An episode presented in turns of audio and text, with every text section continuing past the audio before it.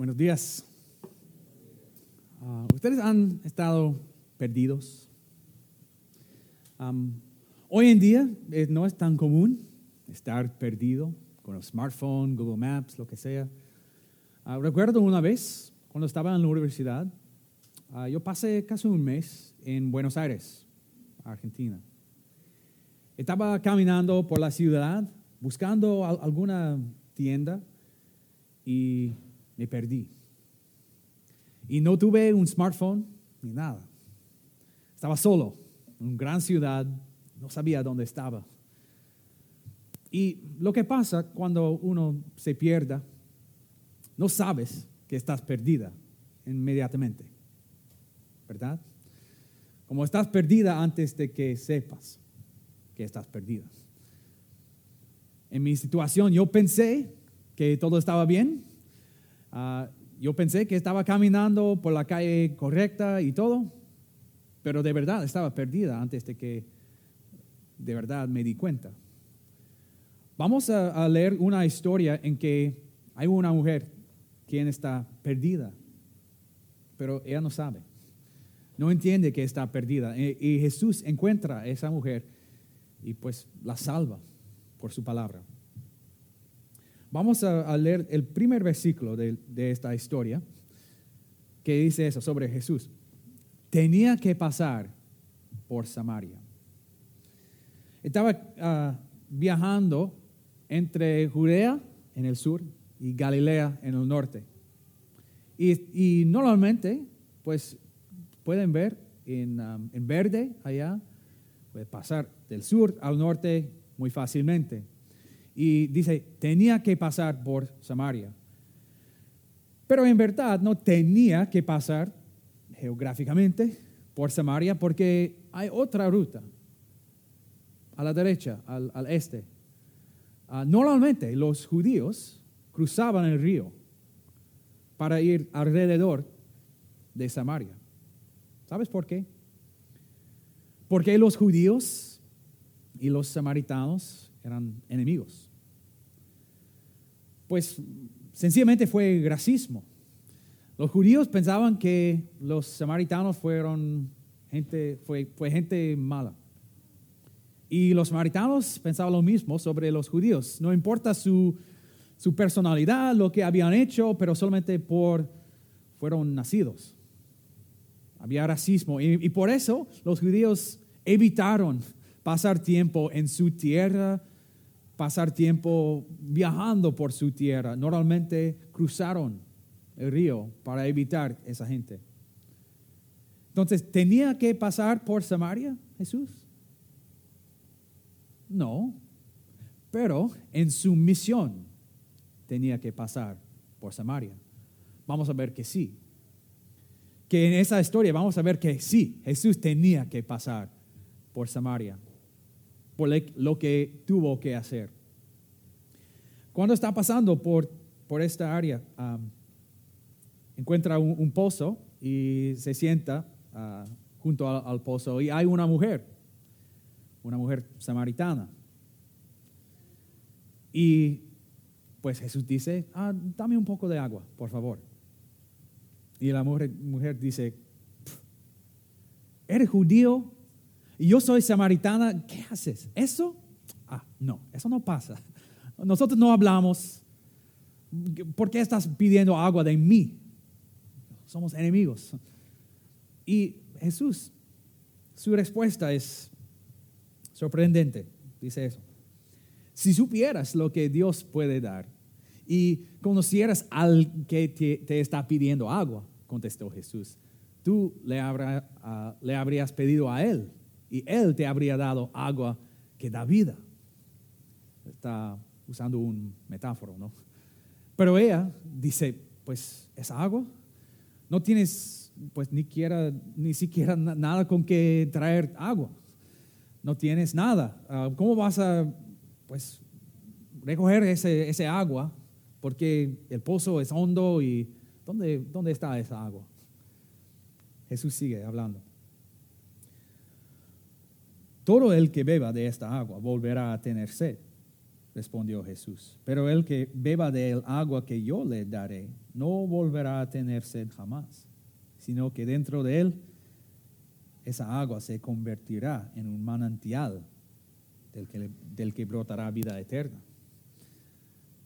Agua que, que, tomas y no volverás a tener sed, pues eso es lo que queremos, ¿no? Eso es lo que, lo que quiso la mujer también, porque ella dice, sí, dame de esa agua, por favor, para que no tengo que volver a ese pozo para, para mi agua. Pero obviamente Jesús no estaba hablando de, de agua, estaba usando un, un metáforo, ¿no? ¿Qué, ¿Qué dice? Otra vez, todo el que bebe de esta agua, agua del pozo, volverá a tener sed. Pero el que beba del agua que yo le daré no volverá a tener sed jamás, sino que dentro de él esa agua se convertirá en un manantial del que brotará vida eterna. ¿Qué podría dar Jesús a esa mujer que, que iba a satisfacerla? ¿Qué podría dar a ella para que nunca volverá a tener sed. Para que su alma sea llena. Pues es, el Evangelio, ¿no? Las buenas noticias que, que, Dios le ama, que Dios había enviado un Salvador por, por ella. otra vez, en, uh, en, el libro de Juan, Jesús usa esa, esa idea de tener sed o de tener hambre Um, en uh, Juan capítulo 6, Jesús dice, yo soy el pan de vida. El que a mí viene nunca pasará hambre y el que en mí cree nunca más volverá a tener sed. ¿Qué quiere decir si usa esta imagen dos veces? ¿Qué quiere decir? Pues no solamente para esa mujer, para, para nosotros también. Um, todos nosotros tenemos sed, tenemos hambre por algo no por comida ni agua. Pero cada uno de nosotros tiene hambre, tiene sed por algo. Hay, algo en tu vida que piensas que si tuviera eso, si, tu, si tuviera un poquito más de eso, al fin sí, mi vida sería tranquilo, mi vida estaría lleno, completo, mi vida tendría valor si tuviera esa cosa. ¿Qué es para ti? La cosa que, buscas para, para, que la vida tenga valor. Ah, ¿Es éxito en la vida? ¿O una reputación buena con la gente en su vida? ¿El respeto de los otros? Oh, si tuviera un poquito más o tal vez es el, dinero y las cosas en la vida. Si tuviera un poquito más de dinero, tendría más seguridad en la vida, más control sobre la vida y por fin estaría bien todo. ¿Para qué tienes sed? Tienes hambre. Tal vez por relaciones buenas en la familia, con, con amigos, en su matrimonio, si fuera un poquito mejor, si podría mejorar esa relación, o si podría encontrar unos amigos, unas personas, relaciones buenas, sí, entonces la vida sería tranquilo, lleno de valor y de importancia.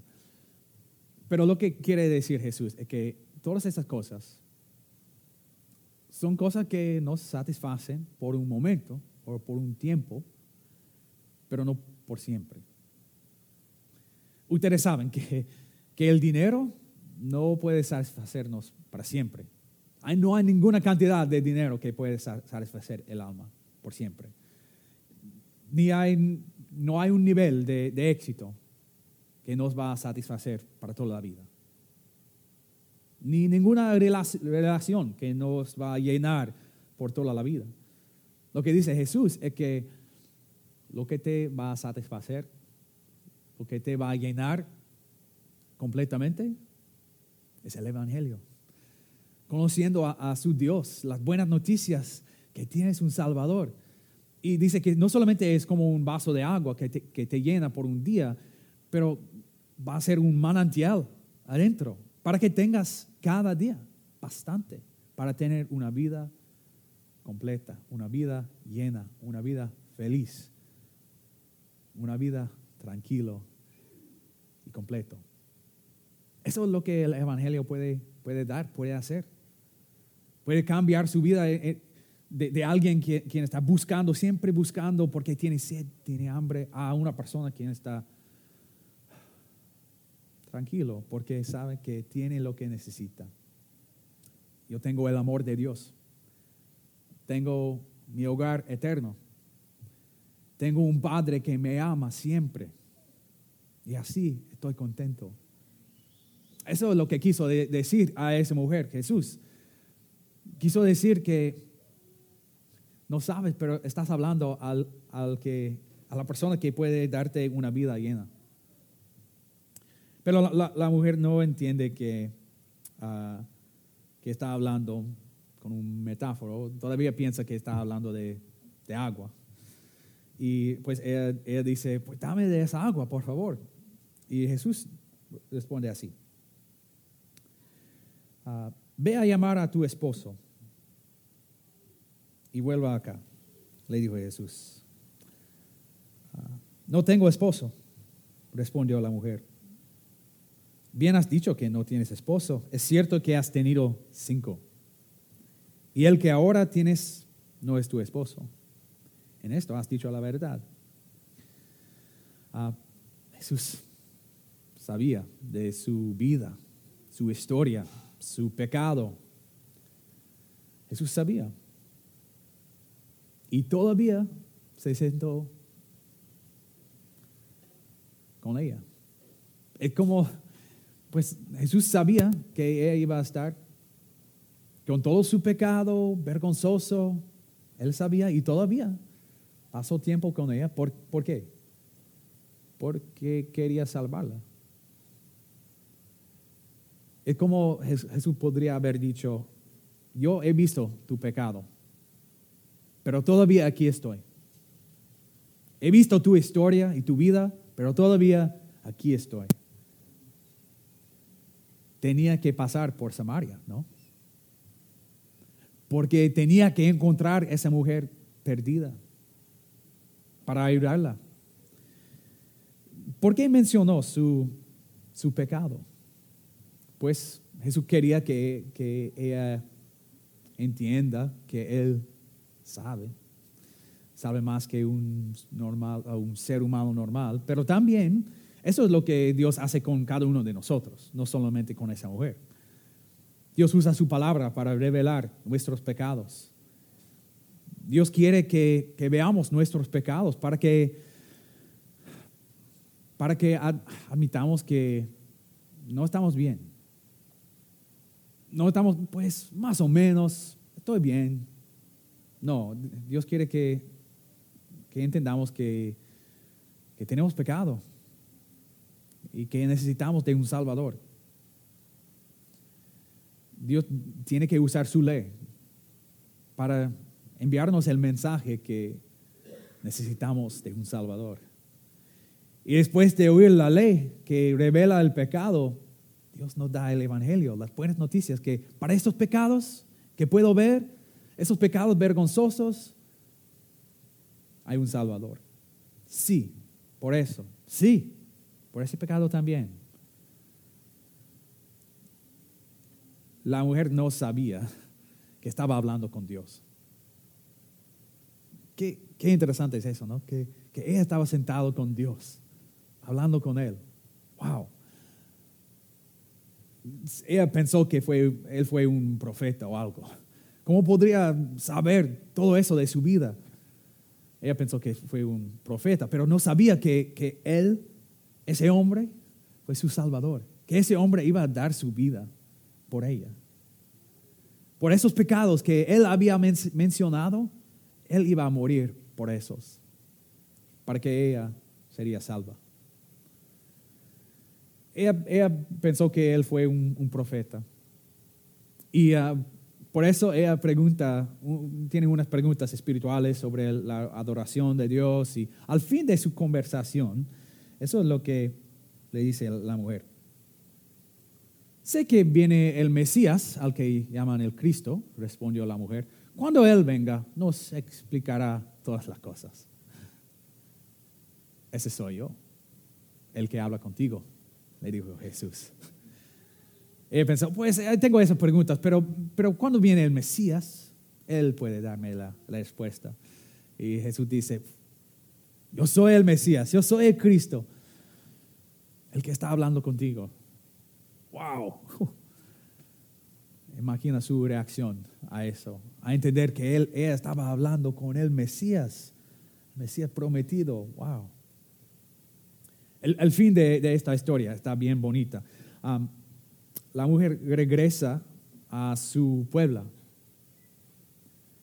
y habla con la gente y dice, ese hombre sabe todo lo que he hecho, me ha dicho todo lo que he hecho y creo que es el Mesías. Vengan todos a, verlo. Y de verdad, sí, eso pasa. Y Jesús habla con la gente, queda en, esa ciudad por, por, dos días. Esa ciudad, e, ese lugar que todos los, los judíos evitaron, Jesús se quedó. ¿Por qué? Porque tenemos un Salvador que busca a los perdidos. Tenemos un sabor que, busca a los perdidos, no solamente a esa mujer, pero todo su pueblo, toda su gente. Ah, hay otra historia. ¿Recuerdas ah, la historia de Zaqueo? Fue un, recaudador de impuestos. Él tenía sed, tenía hambre por dinero, poder, éxito. Y había pecado muchísimo tratando de ganar todo el, dinero que, podía. ¿Qué hizo Jesús con él? Lo encontró, cenó con él. Y al fin de, la historia de, de Zaqueo, que, dice Jesús, el Hijo del Hombre vino a buscar y a salvar lo que se había perdido. Eso es nuestro Salvador. El que busca y salva lo que se había perdido.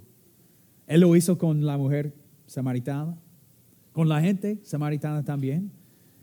Y es lo que hace hoy en día. Todavía Jesús estaba buscando los que están perdidos. Y qué interesante que cuando lleguemos al cielo, vamos a conocer unas personas de, de esta ciudad. Vamos a conocer a unos samaritanos porque Jesús es un salvador que quiere salvar los perdidos. ¿Y sabes qué? Que en esta ciudad hay gente perdida también.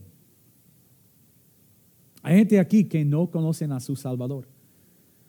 Pues conocen el nombre de Dios o el nombre de Jesús, pero no saben que tienen un Salvador que, pues, que se sentó con esa mujer y que haría lo mismo con ellos.